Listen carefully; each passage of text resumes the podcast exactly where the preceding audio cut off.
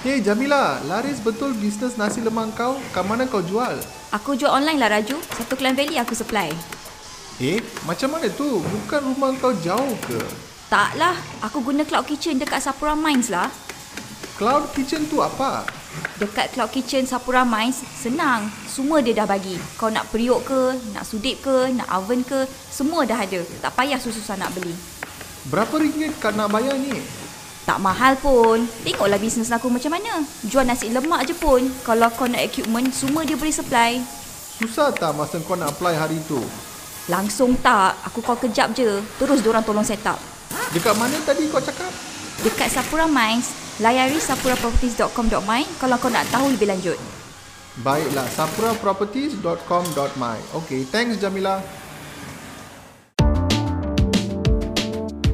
Korang tengah layan podcast Aman sebahagian dari jaringan podcast di Aman ni. Apa khabar semua? Aku Mat Peace. Aku Yem. Okey, Yem. Aku tahu kita ni sebenarnya dah dah banyak sembang tentang uh, 5G network rollout. Ada ada satu boleh katakan update on 5G rollout. We we going to discuss it dalam segmen pertama apa berita terbesar minggu ni.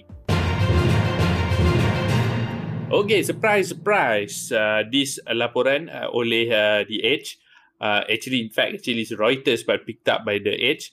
Uh, TM signs up for Malaysia's 5G trials. Uh, Telekom Malaysia Berhad, uh, TM on Saturday telah menyatakan bahawa uh, mereka akan uh, melakukan trials, 5G trials with a state-run agency ahead of a planned rollout of 5G network services this month. This month, of course, merujuk kepada Disember 2021. Uh, the telco said it will be participating in the pilot trials in, of course, KL and two other urban centres. It is the first telco uh, among among uh, many in Malaysia that has signed up for the 5G trials. Walau bagaimanapun mereka tidak menyatakan secara spesifik sama ada mereka telah menandatangani uh, agreement ataupun perjanjian jangka masa panjang tentang penggunaan uh, government's uh, network 5G ni. Uh, dalam kenyataan tu of course mereka mengatakan we will continue to support the government's aspiration to deliver 5G for the nation. Uh, okay, so just a bit of background if korang tak pernah dengar sebelum ni, Malaysia's major mobile carriers had raised concerns over transparency and pricing issues. Uh, dan ini juga yang telah dilaporkan oleh Reuters pada bulan lepas. So, well, uh, it's TM to the rescue, I guess. It is TM to the rescue, isn't it? Sebab kalau kita nak memahami isu 5G, sekarang ni government kata uh, kita boleh buat melalui satu cara sahaja iaitu single wholesale network yang dikendalikan oleh DNB. Tak ada orang lain yang dalam dunia ni walaupun ada 7 bilion manusia boleh buat 5G di Malaysia. Hanya DNB. uh, ketua DNB pegawai eksekutif okay. uh, DNB saja boleh.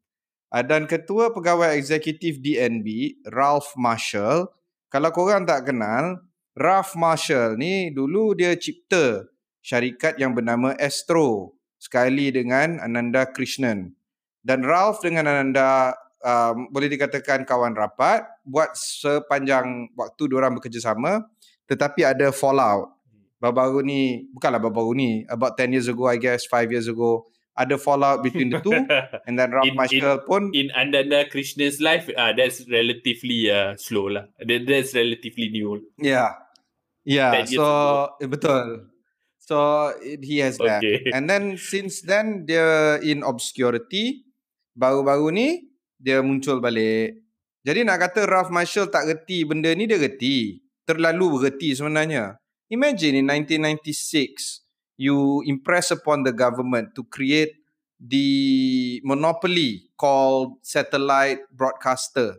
And then uh, Astro mm. uh, was created, and no other company can create that kind of broadcaster. Today, Astro, of course, is the premier uh, company when it comes to Malaysian Entertainment Broadcasting Corporation.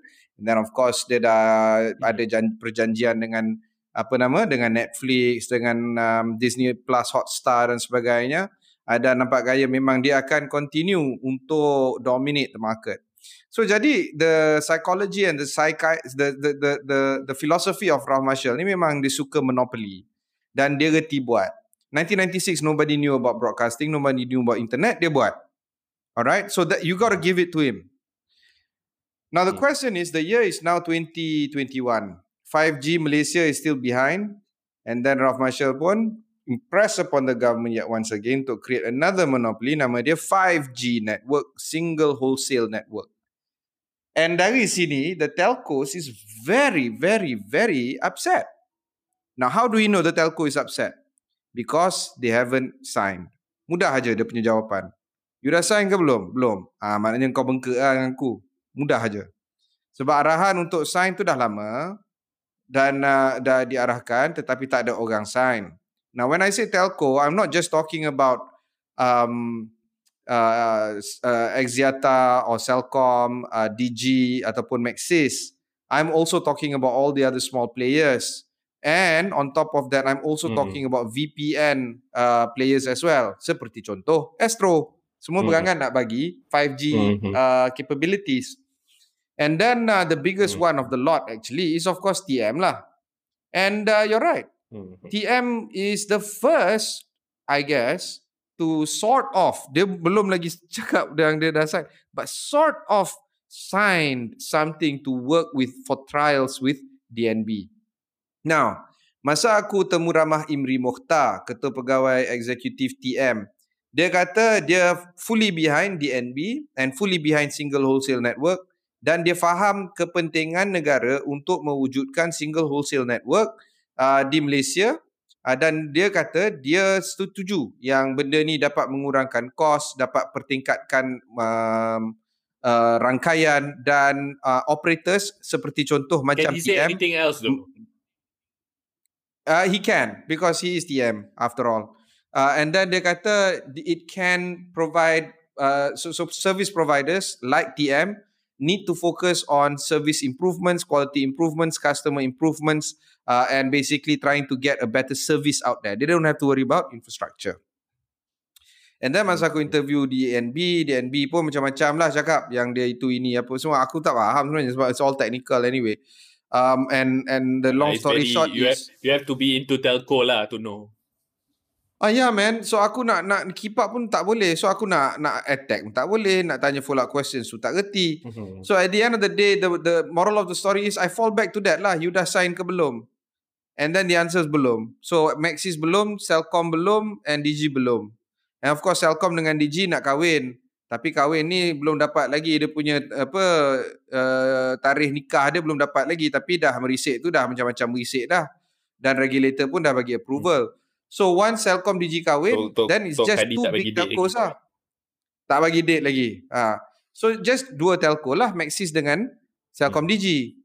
Now Maxis dengan Celcom DG is going to be driving the 5G uh, resolution and innovation for customers, people like you and me, uh, quite considerably. I'm talking about 90% of the market will be serviced by these two.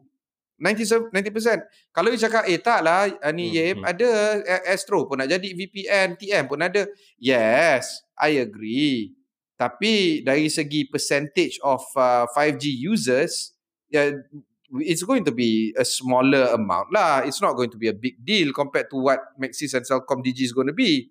Uh, so if Maxis and Celcom DG belum masuk, then you're not going to be able to see any uh, support coming in from uh, wholesale network. So, dalam kata erti pendek, it's good that uh, Telco uh, that, that Telekom Malaysia is working together with DNB.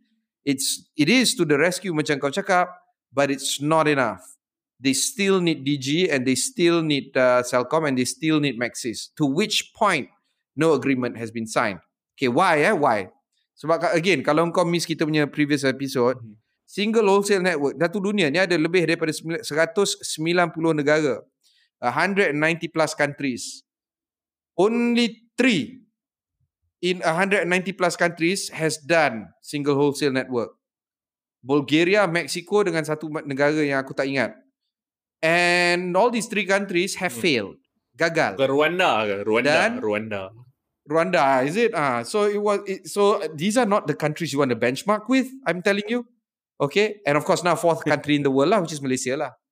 So kalau kau nak tahu secara lebih mendalam, type ataupun Google GSMA Single Wholesale Network ada satu laporan ataupun kajian, not laporan tapi kajian tentang single wholesale network dan bagaimana ia sebenarnya memudaratkan sistem telekomunikasi negara. Ini bukan pendapat, ini sebuah kajian. Ini dipublishkan pada 2019. Things might have changed. Okay, uh, and the things or the problems that they raised could have been addressed. Could have, I don't know. Again, I'm not a telco guy. Uh, but these are the orang kata starting point for you to understand single wholesale network, who's that, who does it, and why is it bad or good. Macam itulah. Tapi, tapi tapi bila kita tengok tengok uh, this this news particular news kan eh, bila kita lihat bila kita dengar lah kan TM bila aku baca ni I'm just putting myself in DG Celcom Maxis. Uh, is it pumping up their confidence that okay maybe we can enter since TM is already signed up, uh, or they're going to be like okay we're going to wait and see how the trial is going to be. Of course, of course, I'm I'm it's more for us to ponder lah. Kita kita pun speculate because we're not we're not sitting in any of those boards. But I'm just thinking, TM dah sign, what will be the folks at DG Maxis etc etc be thinking? Eh, kejap. TM has not signed. TM is working collaboratively to provide uh, trials. Sorry, T- TM has has entered this agreement kan? Does it does it pump up the confidence level tak? Dia menambah yeah, keyakinan yeah. mereka tak? Uh, hang on, they sign up for trials. They did not sign up to to re- to receive a uh, single wholesale network uh, service from DNB. So mm-hmm. ni macam you you sign up for for ni you you nak uh, apa nama? Uh, you nak beli the athletic uh, satu year 190 ringgit. Uh, you test dulu two weeks free trial. Uh, and then automatic billing after that. This is the situation right now between TM and DNB. They have not signed up. Now, assuming they will sign up, I don't think this is going to be a wait and see approach macam kau cakap. And of course, you're right. Just to reiterate, benda ni kita semua speculation. But I don't think they are in a wait and see mode. They they know what is uh, the situation. They know the service that is going to be provided. It's just that they disagree with the system and the style of single wholesale network. In their own words, yeah, their own punya argument is this will create a risk of operator. Ah, satu risiko operator di mana andai kata operator tu tak dapat melaksanakan tanggungjawab dia, habislah 5G no more. Macam sekarang, Celcom ada tower dia, Maxis ada tower dia, apa nama seorang lagi, DG ada tower dia. So kalau ada problem ke apa ke, kau tukar SIM card, settle lah. You're on a separate service mm. altogether. Itu today lah. Tapi memang betul kalau kau pergi dekat uh, Pantai Timur contohnya, you don't have Celcom, sorry, you don't have Maxis so much. You only have Celcom. Kalau kau pergi Pantai Timur. Hmm, hmm. And then kalau kalau kau pergi downtown yeah. center dekat dekat basement-basement tu, Maxis very strong bro, 2 3 bar. Because Maxis literally sebelah KLCC and they have towers everywhere. I'm not too sure if DG has the same tower. And DG might not have. I was just with a friend dekat kapak uh, apa nama KL Convention Center. He's on DG. He had no line. I had two bars, and both of us were using the same phone. So it's not about the antenna on our mm-hmm. phones. It's actually on the reception of the towers. Now that is mitigating operator risk. Alright. Another element that dia orang gaduh ataupun dia orang raise adalah tentang risiko uh, shareholder terhadap syarikat-syarikat ni. Ingat, ni semua syarikat-syarikat swasta masing-masing is public listed, masing-masing ada shareholder dia sendiri. Ananda Krishnan for instance is a big shareholder of Maxis, Celcom DG pun macam tu. And you know, you're talking about people who want to grow and maximize their profitability. And in the in industry where the margin is very, very thin and the NPS is very, very low, nobody likes the telco. Eh? Everybody just hates telco. Senang. Aku pun benci telco. Right now, we're having some trouble with my with my Unify. I uh, aku hmm. aku benci TM uh, bukan sebab I, I, I, apa siapa yang kerja dekat TM tu semua yang tak ada. I mean nothing personal about the TM workers, but yeah. I just hate. It's just the overall it's, it's service just, delivery. It's overall service delivery that people are just so in an industry where the margins are thin, the NPS score is low, uh, the ability for them to get new customers is actually very tough. Cost to acquire customers very high now you have this situation where you cannot provide your own independent network on 5G. So you are actually losing out in terms of improving your relationship with your customers. Ah, uh, tu satu lagi problem yang orang kena face lah. And this is a big mm-hmm. problem that the telcos will have to face their own customers. Because if they say, mm-hmm. sorry, the internet is down because of the other guy called DNB, uh, the customers don't care, bro. The customers don't care kat belakang. Nah, they only care you, you kat depan. To, you have which to fix is, it lah. Yeah. Um, you have to fix it. But w- what happens it when Maxis or Cellcom says, I can't fix it? Listen, you're my customer and the customer's always right. But listen to me. I cannot fix it. The internet is down not because of me. Then the customer will be like, Habis itu kenapa aku bayarkan kau? Mudah apa soalan? You understand not? Yeah, yeah kalau aku pergi dekat McDonald faham, and then the, the burger tak sedap and then aku mengamuk dekat McDonald punya counter and aku McDonald kata sebenarnya ah burger patty ni KFC yang buat. Kami just ni je ambil ni je prepare for you je. Habis dan kenapa? Why am I eating at McDonald's like, you understand not? Ah so that is the big problem that the operators yeah, are facing. yeah, yeah. Itulah dia situation. I think, I think they have to be ready for a world of pain lah when when when 5G actually rolled out. Uh, can foresee a lot Speaking of, of uh, which, Malaysia is ranked number 8. No, Malaysia is ranked number 8 in terms of 5G rollout uh, by uh, the report by GSMA as of November 2021. Hmm.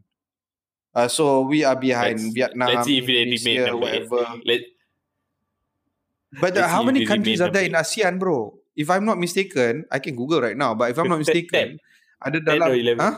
10 or 11. Uh, 10 or 11. 10 or so 11. I I I can guess. I don't know. Papua, Myanmar behind us. Re- eh, is Papua in, in, in lah. Asia? Relegation. Eh, relegation, relegation fighting for relegation. Lah. Maybe not ah, relegation uh, spot. Uh, Timor Leste. Timor Leste. Ah, Timor Leste. Yeah. So Timor I think. Timor Leste, Myanmar. I mean, those are the only two countries left, lah. You know. What else is there, right? Of course, this uh, factor is being used by both parties. This factor, okay, oh, we are number eight. The telcos are saying we are number eight. That's why we have to do it ourselves. And then the apa nama the DNB mm. is saying we are number eight. That's why we have to do single wholesale network. And then That's everything we, we own, and then we just lease mm-hmm. it to you in retail, uh, in wholesale. So aku macam, whoa, okay, actually this is beyond me already. Aku tak reti dan aku tak tahu. Yang penting, I don't have 5G and somebody has to give it to me. I'm a customer and and and there's 20 30 million of yes. me out there yes. in this country. So what is the answer for the 5G? I really don't know. So aku nak come down hard on these people pun I uh, you know, I mean like we don't know, right? What's uh, done in the closed doors, but what matters most right now is there is no betul, betul. apa nama? No internet, no 5G that is the answer that uh, the people in power or people uh, responsible for this have to answer lah. Kita berehat sebentar. Ni kita sambung lagi ke segmen kedua. Apa lagi berita terbesar minggu ni? Tahukah anda industri permainan video merupakan antara industri terbesar di dunia yang bernilai berbilion-bilion ringgit? Saiz industri ini telah kekal gergasi selama beberapa dekad. Pada tahun 2020, pendapatan dari pasaran permainan PC di seluruh dunia dianggarkan bernilai lebih 100 bilion ringgit. Dapatkan berita dan rangkuman dunia permainan video terkini sepenuhnya dalam bahasa Malaysia di axis.com aksiz.com hari ini. Okey, kembali ke podcast Aman bersama aku dan juga Yem. Uh, dan ini merupakan segmen kedua apa lagi berita terbesar minggu ini. Okey, uh, kita masih lagi bercakap tentang uh, locally. Uh, satu lagi laporan daripada uh, The Age Market. Robert Kwok dan Teh Hong Piao uh, slip down world's richest list, list as wealth shrinks. Uh, so in other words, the only two Malaysians yang uh, tersenarai dalam Bloomberg Billionaires Index uh, telah menurun dalam ranking uh, setakat uh, Disember 3 uh, Malaysia's richest man, uh, Robert Kwok, slipped to rank 109 from 105, uh, while his total net worth dipped US 17.9 billion, uh, which is uh, boleh dikatakan sama lebih kurang 75.6 billion ringgit. So uh, his net, uh, you know, his net worth had only grown by US 463 million since the start of 2021. Quark kita tahulah they control he controls business across Malaysia, Singapore and Hong Kong including Wilmar International the world's largest uh, palm oil refiner. Uh, yang Teng Hong Piao pula dan Sri Teng Hong Piao uh, beliau merupakan uh, public bank uh, punya founder. Uh, slip further down uh, the list uh, uh, Robert Kwok is from 109 to 105 uh, Teng Hong Piao daripada 419 uh, sorry from 4, 410 to 419 and his wealth is down by 6.77 billion uh, USD. So, I mean, I don't know. Um, these are the so-called uh, old wealth. Huh? They are not. They didn't build their wealth uh, through tech. It's always through uh, really uh, stable and reliable business.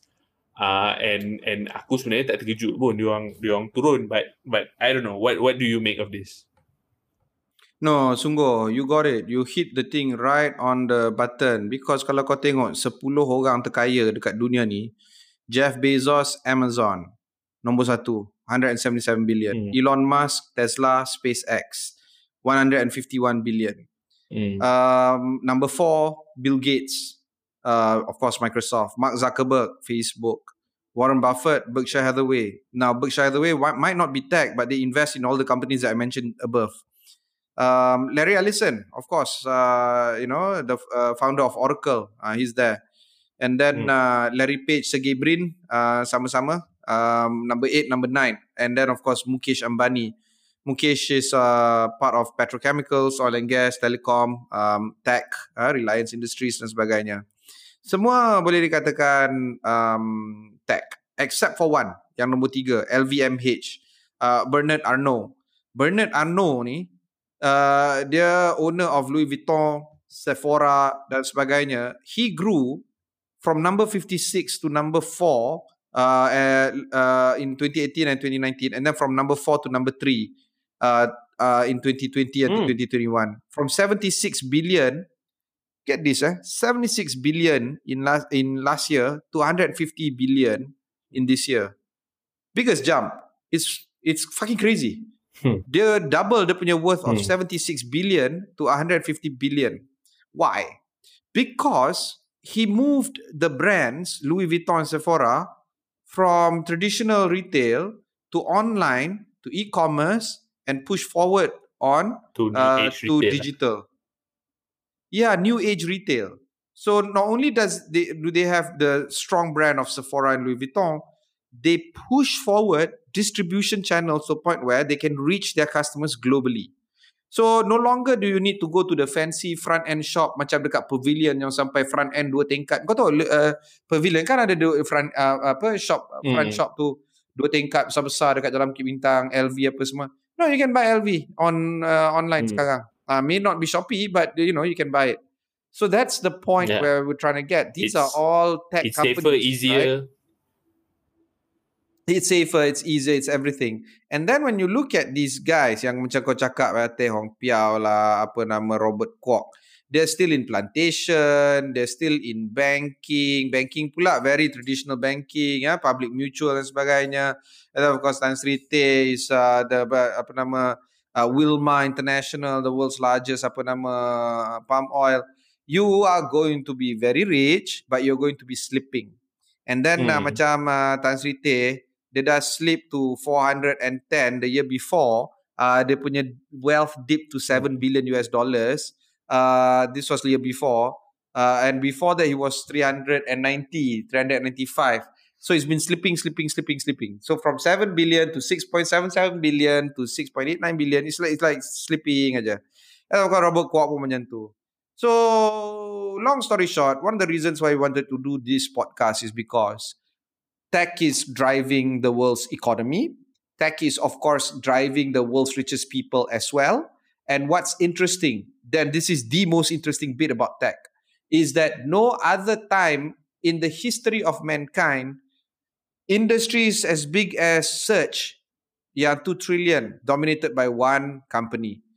Uh, the industry of uh, autonomous electrical vehicle, uh, soon to be solar vehicle, is dominated by one company. Uh, social media is dominated by one company, Meta. Uh, telecoms, particularly mobile devices, is dominated by one company.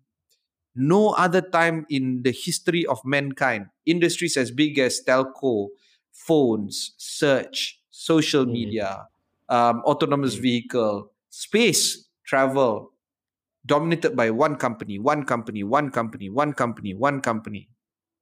We all are being taught that monopoly is bad, right? Kalau kau pergi business school, aku dulu masa aku kecil-kecil pergi business school dekat university, everybody talks monopoly. about macam kalau monopoly, I macam the the tone is it's bad, the connotation hmm. lah is bad, kan?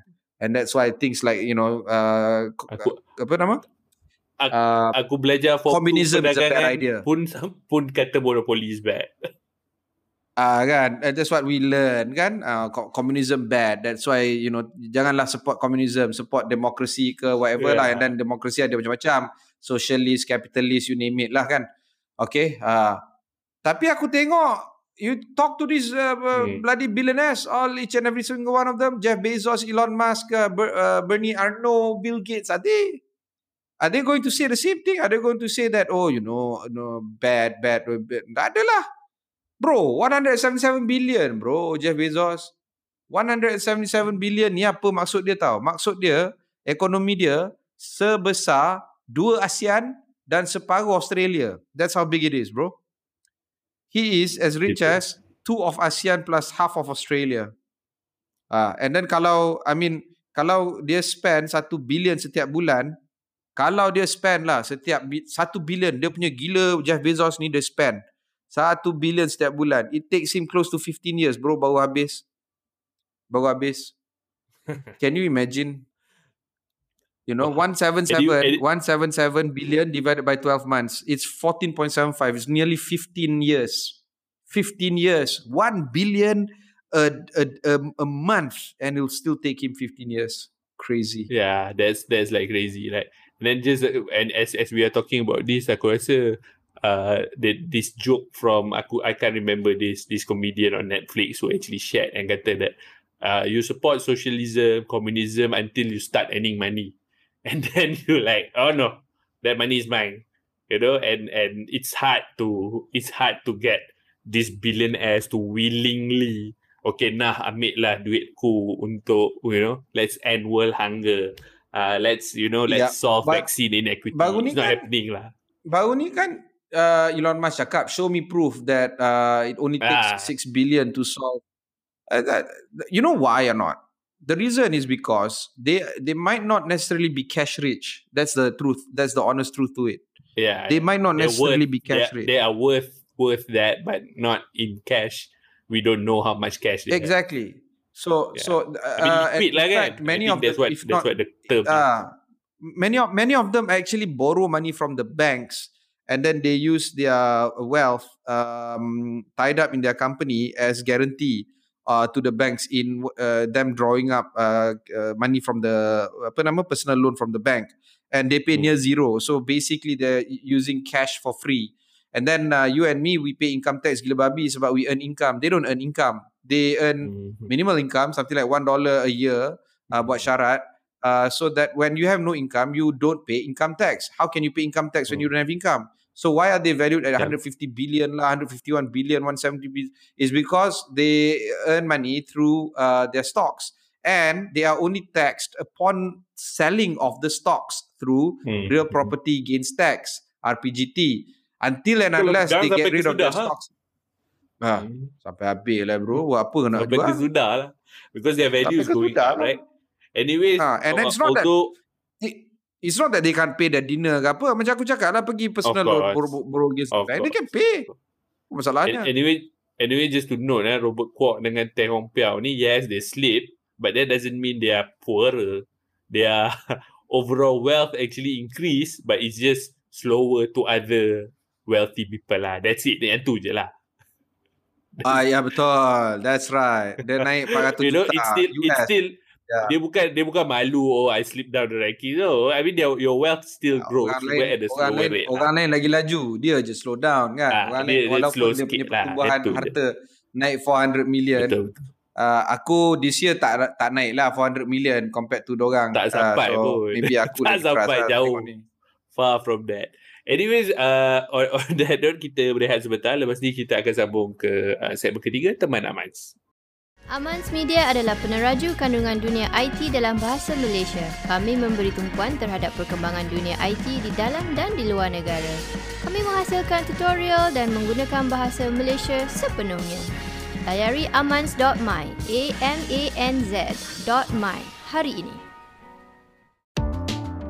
Okey, kembali ke, ke podcast Amans bersama aku Mak Piz dan juga Yem. Uh, ini merupakan segmen ketiga, segmen Teman Amans. Seperti biasa, aku dan Yem akan uh, menerima soalan daripada uh, pendengar-pendengar di luar sana, rakan-rakan kami, teman Amans. Uh, dan uh, kami menggalakkan supaya uh, soalan dihantar dalam bentuk audio. Namun, uh, pada minggu ini ataupun pada sesi kali ini, uh, soalan yang kami terima daripada Miss Lara daripada adalah dalam bentuk uh, email. Uh, so uh, Lara telah uh, tanyakan kepada kami tentang uh, aplikasi selangkah yang telah dikemas kini uh, dengan dompet digital. Adakah ini bagus atau tidak?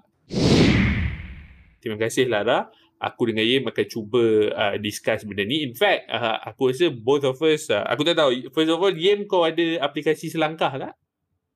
Tidak ada. Okay. Sorry. Uh, aku sebenarnya ada download tapi aku tak guna sebab it doesn't sebab I'm, I'm mostly in KL kan. Uh, so um, basically if one app My Sejahtera dah boleh settle, why do I need selangkah? But I know people who uh, uses selangkah lah. And sebenarnya aku rasa this addition of uh, e-wallet ni sebenarnya for me aku rasa uh, is attractive lah. I think that's how they want to compete I guess. Uh, and and I think Selangkah is the only uh, state level app uh, that is uh, announced during the whole COVID-19 period because uh, of course as we all know uh, My Sejahtera is the national level lah so aku aku rasa this is part of their or rather the state's effort Selangor's effort untuk uh, meningkatkan mutu uh, aplikasi tersebut uh, they want to they want you to have a super app and that's why they are including this uh, aku aku rasa if you're comfortable with uh, having everything uh, under one app, then it's good. But aku tak tahu. Uh, ni aku kena tanya Yim sebab Yim dia dia a bit iffy sikit about privacy and stuff. Tapi bagi aku, aku rasa Apa it's a, it's a... You should be as iffy as me, bro, when it comes to privacy. Come on, you gotta be kidding me. I, I, aku I, I mean, I, I, aku, aku accept, aku accept, aku dah, aku, aku akan diperdagangkan. Data aku akan diperdagangkan. I, I've, I've already accepted the fact. I, I, okay, look, don't don't accept that fact. Uh, there's there's still a fight in in there, I'm sure, but you gotta expect this, right? Um, ada satu a few months ago, ada orang tweet um, uh, cashier mana tak kisahlah cashier mana ada QR tiga macam ada payment ni tiga macam yeah, ada yeah. credit card tiga nampak. macam aku dah nampak yeah, tu kan lepas tu famous yeah, yeah. sebab, sebab yeah. caption dia adalah can we just have one can we just have nah, one super app and then nah. dia kena super app lepas tu orang hentam dia gila babi bro. Untuk orang macam eh kau gila. So so it's the same concept as apa yang kita sembang tadi lah monopoly versus okay. uh, fragmentation of market. And it's clear it's clear that people want ease of use but at the same time people don't want all this um, concentration of power to be held within one company. We know these stories. Hmm.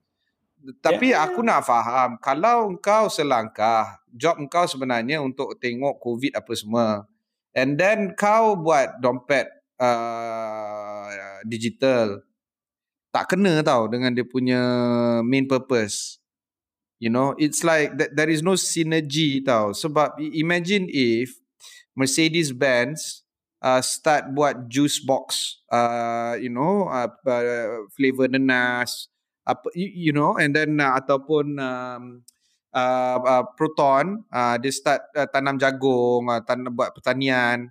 It doesn't fit. You Mercedes Benz, you jual kereta at the most ah, you buat uh, drone at the most yang aku boleh tolerate, alright? drone, hmm. proton. At the most, you buat bus. At the most. Itu pun kita dah question macam-macam dah. You patutnya buat kereta, now you buat at the most. And then now you buat macam-macam. This brought, bring, brings back the conversation of conglomerates tau. um, hmm. General Electric, apa semua General Motors. Dekat Malaysia ada Sime Darby, ada Sapura. These are conglomerates where they have you know, aero business, plantation, they have construction, they have property, they have building management, semua they have apa semua, semua ada. ada. You one of the reasons is because if you have one over the other, you can actually manage the the uh, risk adjusted basis of the entire portfolio of the company. That's one argument. But on a shareholder perspective, and all these companies have private shareholders, you don't need the CEO to diversify the business risk for you. You as an investor can diversify the risk for yourself. Contohnya, mm-hmm. if I am thinking about Sime Darby, I might want to just think about them being a plantation company. I don't have to think about them being a motor company. I don't have to think mm-hmm. about them being something else like a property company. Okay, I can think of a, a 10 other property companies, hanya property sahaja. And they might be damn good at what they do. And I just invest in those property companies. The same as motor companies, SIMW Motors, they uh, they own BMW lah, apa benda semua. Yeah, okay, that's fine. But what's so wrong with me going for, say, Ingress Auto, contohnya, just for them? Mm. And then what about uh, the story of um, uh, a plantation? Uh, IOI, uh, Wilma International, contohnya, baru kita sembang tadi, uh, refinery, ataupun mm. sama ada Felda, you know, FGV lah, whatever if Darby fights hard and fight hard good in this area, why not I just bet on them as being a good plantation company? I don't need diversification to be done by the CEO. I can do my own diversification mm. because I'm a smart investor. And if I'm not a smart investor, mm. I hmm. can still go for ETFs and the ETFs and the uh, um, uh, um, ETF provider can still choose the best uh, single stock for me. So the diversification argument falls flat. So I am very much against diversification lah, conglomerate lah. It just doesn't fit for me. So for this selangkah, you nak buat digital wallet apa semua, it doesn't fit. I'm so sorry. I really don't think it's okay. a good idea. Okay. And I I think that if any if anything is the developers trying to learn how to do things using selangkah. That's what I think. Okay. Okay, here's here's here's what I think. Nah, ni aku letak cap aku sebagai bekas uh, pegawai kerajaan aku rasa Selangkah is moving away from just being a COVID-19 pandemic app. And aku rasa sebenarnya they are trying to put every single state level services into Selangkah and allows your uh, e-wallet to pay them. So for example, Shabas is probably going to be on Selangkah. Uh, probably uh, bayar saman um, MPAJ or whatever is going to be on Selangkah. Bayar parking is probably going to be on Selangkah. They're probably going to integrate smart Selangor parking app with Selangkah. I don't know. But this is what I'm thinking lah. I, I I understand your point about about you you, you see it as as being uh, jauh from what the app is intended to do. Tapi aku rasa as far as as Selangor is concerned, and and they're quite uh, I would say the Selangor government is probably creative lah in this sense. I don't think they are looking at Lanka as as as a COVID nineteen app. I think they are they are prepping the. I mean, they're softening the ground for future. And I think this e wallet ni is just the first of many lah. Kot. I don't know. I'm just thinking that maybe if you are, let's say you are rakyat Selangor, you download Selangor, you're gonna have every single thing there in the future lah, 20 years I, from now. I I, I I think that the government should get out of business uh, and let business do business. Do. Sebab, uh, you know, will businesses do government? I don't know. Will business start to, you know, enforce hmm. law, deal property, apa, saman orang? You, if you don't have the same expectations for businesses to do the government's job, why do we have expectations that the government must do businesses? The government must get out of business and then tax the business. That's how we do things. And then, of course, Selangor being a state, because of uh, our constitution, we cannot allow for states to tax businesses. So the state must earn from the federal government. So earn from the federal government. I'm so sorry that Selangor government and federal government are two different creatures from two different parties. But that's your problem, lah. That's not the right rakyat's problem. not okay? our problem. Uh, so I think it's a very important thing for us to point out that the government of Selangor is trying to do business, and that's wrong. Mm-hmm. That's what I think. Mm. Government should I do. Think, government. I, think I, I think I think I agree. I agree with with that particular dimension of the uh, argument lah, which is government do government, government, government don't do business. Anyways, uh, terima kasih uh, Lara kerana sudi menghantar email kepada kami. Uh, seperti biasa, uh, ada jika ada anda juga mempunyai soalan-soalan, sila hantarkan kepada kami uh, sebaik-baiknya dalam bentuk audio. Uh, jika tidak, email pun boleh uh, kami akan terima juga. Terima kasih. Uh, kami rehat sebentar. Lepas ni kita akan sambung ke segmen keempat, segmen ramalan atau nuzum. Zaman sekarang, kita banyak akaun social media. Bila nak kongsi status, kan bagus kalau boleh dapat semuanya serentak? Social.co boleh selaraskan proses ini dengan mudah. Layari social.co. S-O-C-L.co sekarang. Okey, ini merupakan podcast Amaz bersama aku Mak Piz dan juga Yem. Ini adalah segmen keempat, segmen ramalan atau nuzum. Okey, kita banyak cakap tentang lokal tapi aku rasa ramalan yang kau nak buat ni mungkin uh, melibatkan uh, negara luar. Apakah ramalan pada minggu ni? Um, aku punya ramalan sangat mudah uh, sebab uh, aku nak cakap sikit tentang population China. Um, uh, ada satu berita yang, yang mm, tak juga sebab China hanya tumbuh sebanyak 10 juta orang pada tahun 2021 dan okay. biasanya kebiasaan uh, dia punya population rate growth uh, 20 juta but in the past hmm. 10 years we've seen a steady decline to a point hmm. where one study has shown that China population dah maxed out in 2021 maknanya apa maknanya kalau kau draw gambar rajah manusia jumlah manusia di China dia akan draw hmm. meningkat Uh, and then 2001 dia akan dia akan turun macam tu. Apa maksud tu? Maksud tu adalah what happens when you are you have a decreasing population in China. Maksud dia adalah pertumbuhan ekonomi dunia akan perlahan, ini ramalan aku, pertumbuhan ekonomi dunia akan perlahan. Uh, peningkatan warga emas serata dunia akan meningkat. Meningkat. Uh, productivity akan menurun uh, dan juga uh, pertambahan ekonomi serata dunia juga akan uh, perlahan. Uh, sebab kalau kau tengok mana-mana negara, mana-mana negara, and this is a very important fact, mm-hmm. majority of the countries in the world have China as one of the top three trading partners. One of the top three. Mm-hmm. Di Malaysia, dia nombor tiga. Pertama adalah Singapura, kedua adalah Amerika Syarikat, ketiga adalah China. Di Indonesia pertama adalah uh, Australia, uh, Australia, kedua adalah China, ketiga adalah Malaysia. Uh, di Thailand pertama adalah China, kedua adalah uh, Singapura dan ketiga adalah Amerika Syarikat. Whatever the mix is, most of the countries Mesti ada China. have China as the top three trading partner. And what happens when China, being your top three trading partner, has a slower than normal growth rate? It means that your growth rate will also be slower. And ramalan aku adalah this is going to be seen in 40 to 50 years time when the babies of today will become the boomers of tomorrow. Uh, so what I'm trying to say is you can't prove me wrong. Babies lah. of today, boomers of tomorrow. Well, that's a good one. But aku rasa China ada baru, I, I wouldn't say baru-baru ni, but I think uh, they've announced, they have relaxed their limit policy, right? I mean, boleh tambah anak lagi kan?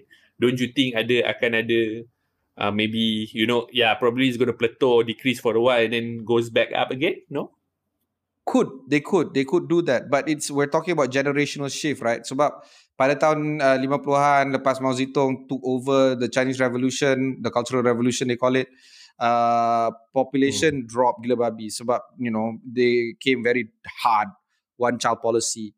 Very recently two child policy. Baru sekarang uh, bulan Julai uh, tahun ini three child policy. Maknanya kalau kau nak anak tiga orang anak boleh but you have to apply for special permit. Mm. uh, this is applicable for all mainland chinese. Mm. basically taiwan tak boleh grow okay. hong kong tak boleh grow macau tak boleh grow. But if you're not part of these three areas uh, you can grow.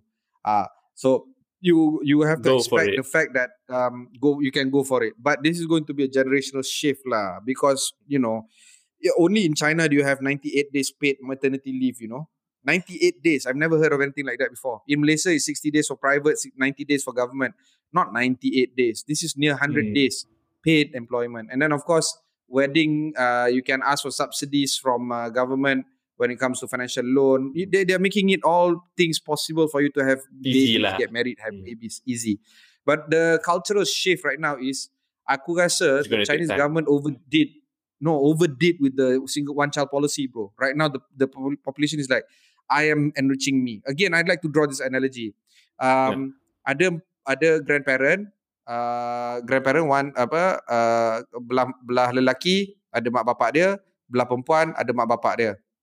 And then lelaki perempuan ni kahwin, dapat anak. Alright, so now you have four people creating two people creating one person.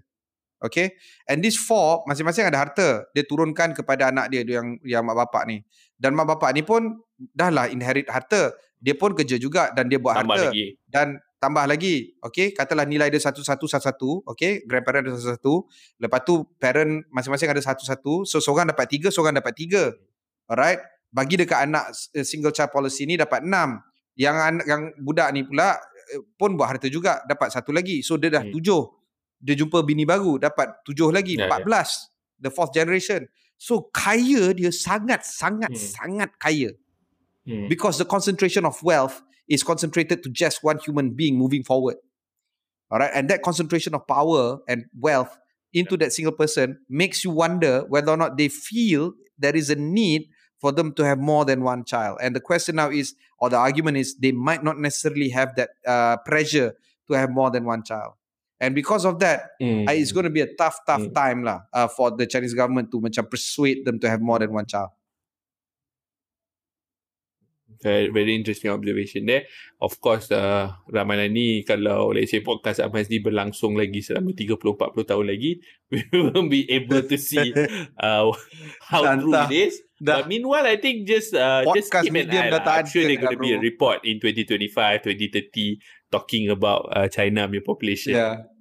Yeah. Holographic podcast ke aku tak tahu lah mana. Anyways, uh, kita berehat uh, untuk segmen ramalan atau Zoom ni. Kembali ke segmen terakhir. Uh, itu segmen baik bro. Podcast ini disokong oleh Ringgit.com. Ringgit adalah portal media kewangan dalam bahasa Melayu yang memaparkan berita dan isu mengenai industri di Malaysia dan serantau. Portal ini cenderung membahaskan pelbagai topik bermula dari ekonomi ke pasaran ke fintech hinggalah ke startup. Layari ringgit.com, rnggt.com hari ini untuk mendapatkan maklumat terkini dan membahaskan perkara yang penting berkenaan dalam industri kewangan. ringgit.com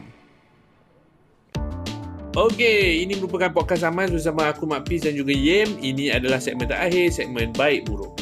Okey, Yem, untuk uh, baik buruk uh, sesi kali ni, aku sebenarnya struggle gila lah untuk cari benda baik. Uh, benda buruk ni senang lah untuk cari, of course. So aku aku aku aku mungkin aku akan cakap benda buruk for me dulu, which is aku nampak uh, actually is, is is baik, baik tetapi buruk. Uh, maybe kena kena tweak sikit. Uh, undi 18 finally uh, gazetted. Uh, actually wouldn't say uh, finally gazetted. Dia will come into effect uh, December 15 uh, 2021 namun kita tak kita semua tahu uh, December 18 merupakan pilihan raya uh, Sarawak. Tapi it wouldn't take uh, it wouldn't kick into action in uh, pilihan raya Sarawak. It only kick into action I guess probably January lah. Next pilihan raya uh, after Sarawak. I think sayang lah it's a missed opportunity but I guess what do I know right? The government knows better apparently and tu part buruk untuk aku lah. Uh, baik untuk aku uh, sebenarnya uh, sebenarnya uh, my wife just got a notification from my Sejahtera and she will be getting a booster shot soon. Ah, uh, congrats bro. Aku lega lah. Aku aku rasa sama sama my wife benda, my wife pun dah dapat booster shot. Bagus lah. Uh, I think uh, you know dah betul dapat. lah macam kita nak cakap lah sebab Omicron, Delta, pelancau semua ni is very scary kan. So let's just let's just take the booster hmm. shot lah. But congratulations yep. on that.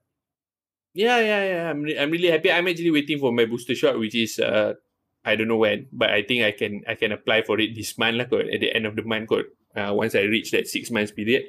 Uh, seperti biasa PSA daripada aku dan Yem memang uh, take your booster shots, take your vaccination. Masih belum terlambat untuk anda semua. Jika anda belum dapatkan first dose, go and take it. Uh, Omicron is probably just the the the semblance of what could be if you continue on this uh, this bad behavior of of not uh, vaccinating yourself. Uh, so itu baik buruk aku lah. Aku tak tahu kau Yim. Ada kau setuju ke Ataupun kau nak tambah? I mean uh, Chelsea is a big problem. I mean this is the Not the first time we lost to West Ham. We keep on losing to West Ham. Ah, But sayang, the lah, baik lost team adalah, after that draw. But but but the the the baik dia adalah the third goal for West Ham is just beautiful lah bro. And then the XG was 0.02 kalau kau faham XG do you know XG uh, expected goal? Pot- potential Zero, goal lah expected wow worth 0.02 bro. I mean what hell of what, one hell of a goal lah. And then of course Mendy is like a big problem for Chelsea for that game. Tapi people are just coming down hard. I think like uh, Mendy has been a tremendous uh, yeah. goalkeeper dia punya stats. I think boleh uh, apa stats dia neck and neck dengan Peter right? Oh. Ah, that's right. Yeah. So I mean, uh, come on, you have yeah. one off yeah. day, just relax, relax.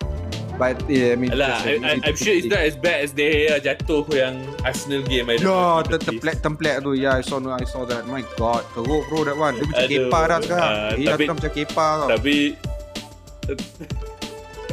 No lah. He, I mean, I mean, I think last year, last year or two years ago, it was Kepa. Now, now I think he's. Aku rasa dia mungkin ada I know new lease of life or whatever lah. But anyways, yeah. um, on that note, actually football, uh, it's uh, is uh, we're going to end uh, this session of podcast Aman. Terima kasih kerana sudi bersama kami. Uh, berikan maklumat, cadangan, soalan dan sebagainya hantarkan ke Asen Aman Zokmai. Aku dan James sangat mengalu-alukan feedback daripada anda semua. Sekian saja untuk kali ini. Kita bertemu lagi di sesi akan datang. Amans Media adalah peneraju kandungan dunia IT dalam bahasa Malaysia. Kami memberi tumpuan terhadap perkembangan dunia IT di dalam dan di luar negara. Kami menghasilkan tutorial dan menggunakan bahasa Malaysia sepenuhnya. Layari amans.my, A-M-A-N-Z.my hari ini. Hey Jamila, laris betul bisnes nasi lemak kau? Kat mana kau jual? Aku jual online lah Raju. Satu Klang Valley aku supply. Eh, macam mana tu? Bukan rumah kau jauh ke? Taklah, aku guna Cloud Kitchen dekat Sapura Mines lah. Cloud Kitchen tu apa?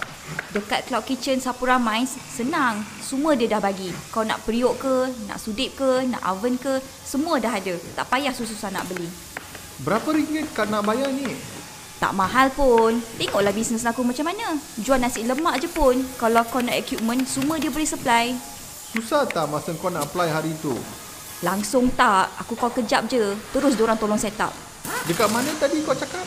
Dekat Sapura Mines. Layari sapuraproperties.com.my kalau kau nak tahu lebih lanjut. Baiklah, sapuraproperties.com.my. Okay, thanks Jamila.